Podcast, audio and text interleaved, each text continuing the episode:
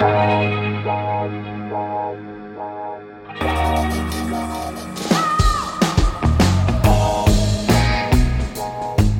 à lire, un podcast de Bernard Poirette. Ce que Darwin éprouve pour sa mère, c'est plus que de l'amour, c'est de l'adoration pure et simple. Elle est si belle, Yolanda Massili, et lui, si moche, si contrefait. Elle l'appelle Petit Pian. On l'a opéré quand il était tout jeune, mais sans résultat. Il a les jambes tordues, les pieds en dedans. Du coup, il ne marche pas vraiment droit, au moins sur le bitume. Dans la forêt, c'est une autre histoire. Là, il trace Darwin, comme un vrai pisteur. Ça tombe bien, la grande forêt amazonienne, elle est juste derrière le taudis qu'il occupe avec sa mère sur les hauteurs de Cayenne. Un petit carbet de planches et de tôles ondulées juste assez grand pour deux miséreux, alors pour trois, c'est carrément exigu. Et voilà que Johnson survient. C'est un géant, mais il n'a pas l'air méchant, c'est le nouvel amant de Yolanda, le beau-père numéro 8.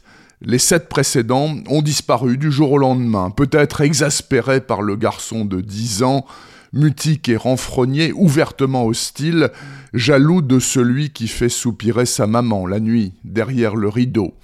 L'arrivée de Johnson, c'est une épreuve supplémentaire pour Darwin. L'enquête de Maturine, en est une autre. Elle est fonctionnaire au service de protection de l'enfance. Elle a reçu un signalement sur le môme qui serait battu et martyrisé par les beaux-pères successifs, surtout apparemment le numéro 7. Alors elle enquête, Mathurine, dans le bidonville de Bois-Sec, à l'école et dans la forêt aussi, avec Darwin, qui se révèle être un gamin extraordinaire parmi ses amis les bêtes sauvages. Il n'y a que là qu'il semble à l'aise et heureux, et donc bien entendu, pas question pour lui de quitter le Carbet pour une quelconque famille d'accueil en ville, là où habite déjà sa grande sœur Ladimia.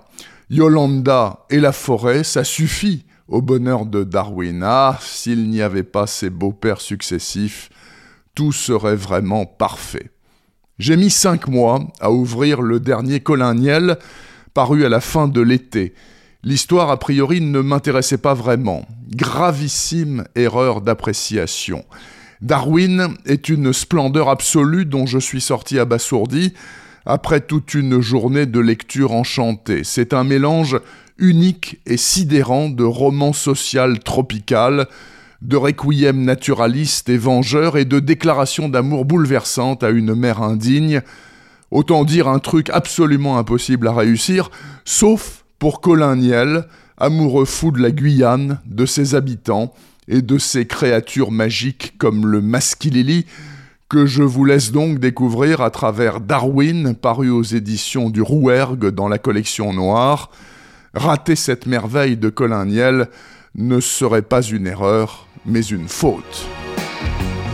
Retrouvez le podcast C'est à lire avec Bernard Poirette sur toutes les plateformes de téléchargement et rendez-vous sur le site bernardpoiret.fr pour vous abonner à la newsletter et être informé dès qu'un nouvel épisode est publié.